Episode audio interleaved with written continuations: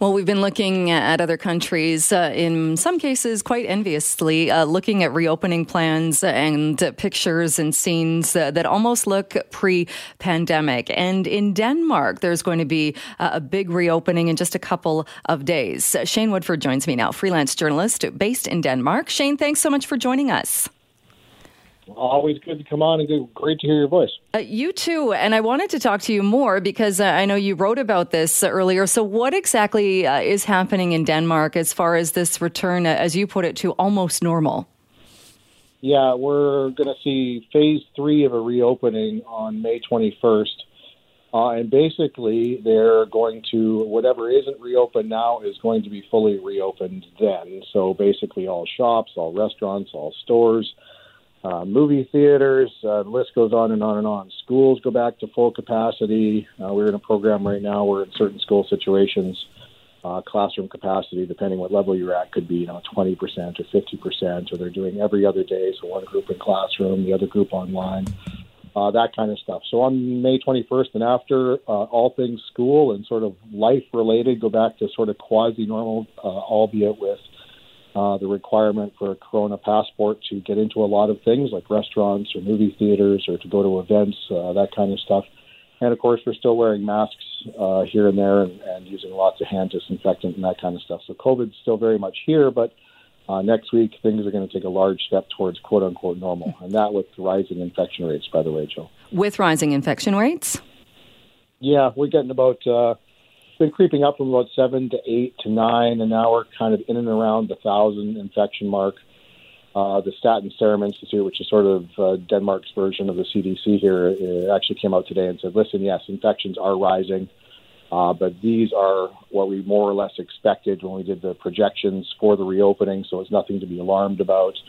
Um, of course, they're hoping to vaccinate, you know, at a pace that's going to kind of keep ahead of the infection rate, but uh, to be honest with you, if there's one sort of silver lining on your side of the ocean uh, this time, Jill, it's the fact that uh, Canada and BC and the rest of the provinces have really put uh, rocket jets on your vaccination effort. And here in Denmark, uh, we're still plodding along more or less uh, where we have been in the last month or two. So there's been no real major push uh, that has shown up yet that they've been promising to really get us vaccinated.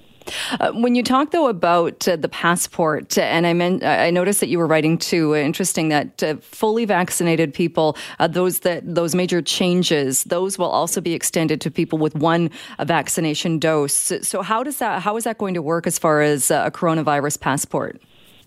Yeah, so uh, it's called the coronavirus passport, but what it is is it's uh, an app on my phone, and it shows sort of three tiers of information. One, it says right now, it says, uh, okay, are you fully vaccinated? I, for one, am not, but if I had two doses, that information would be there, including what type of vaccine and exactly when my second dose was. Uh, the other piece of information it shows is whether I've had COVID or not. So let's say I had COVID in, I don't know, January and recovered then there's uh, a certain period of time where you're thought to be immune uh, because you have the antibodies from surviving the disease. And the other uh, third tier of information that allows you to kind of go in and access events and eat in restaurants and that kind of stuff uh, would be a negative COVID test. Uh, right now, that's you need one that's no more than 72 hours old, and so my last test result would show up. Uh, on this thing. So, uh, as you alluded to, uh, as of May 21st, in the next phase of reopening, They've actually made an adjustment and they've extended the freedoms uh, associated to this point with fully vaccinated individuals.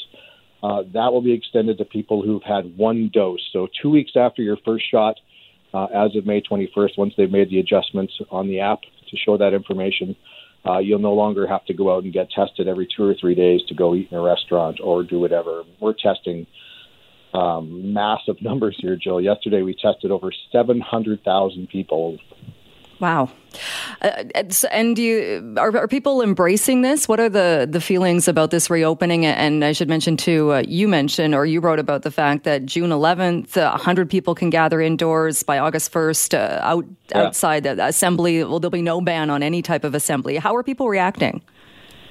Yeah, so far so good. I mean, there's some trepidation when you when you look at the numbers. Um, it's interesting the the big hangup right now is because the vaccination effort is, you know, not exactly on turbo, so we're not really knocking down the numbers on the vaccination side. So there's a real heavy reliance on the testing regime, which they have done a fantastic job of building up. But um, that also comes with some really big logistical problems, Joe. Like we just had a long weekend uh, last weekend, and uh, my wife and I decided we wanted to go out uh, to a restaurant for the first time in a really, really long time.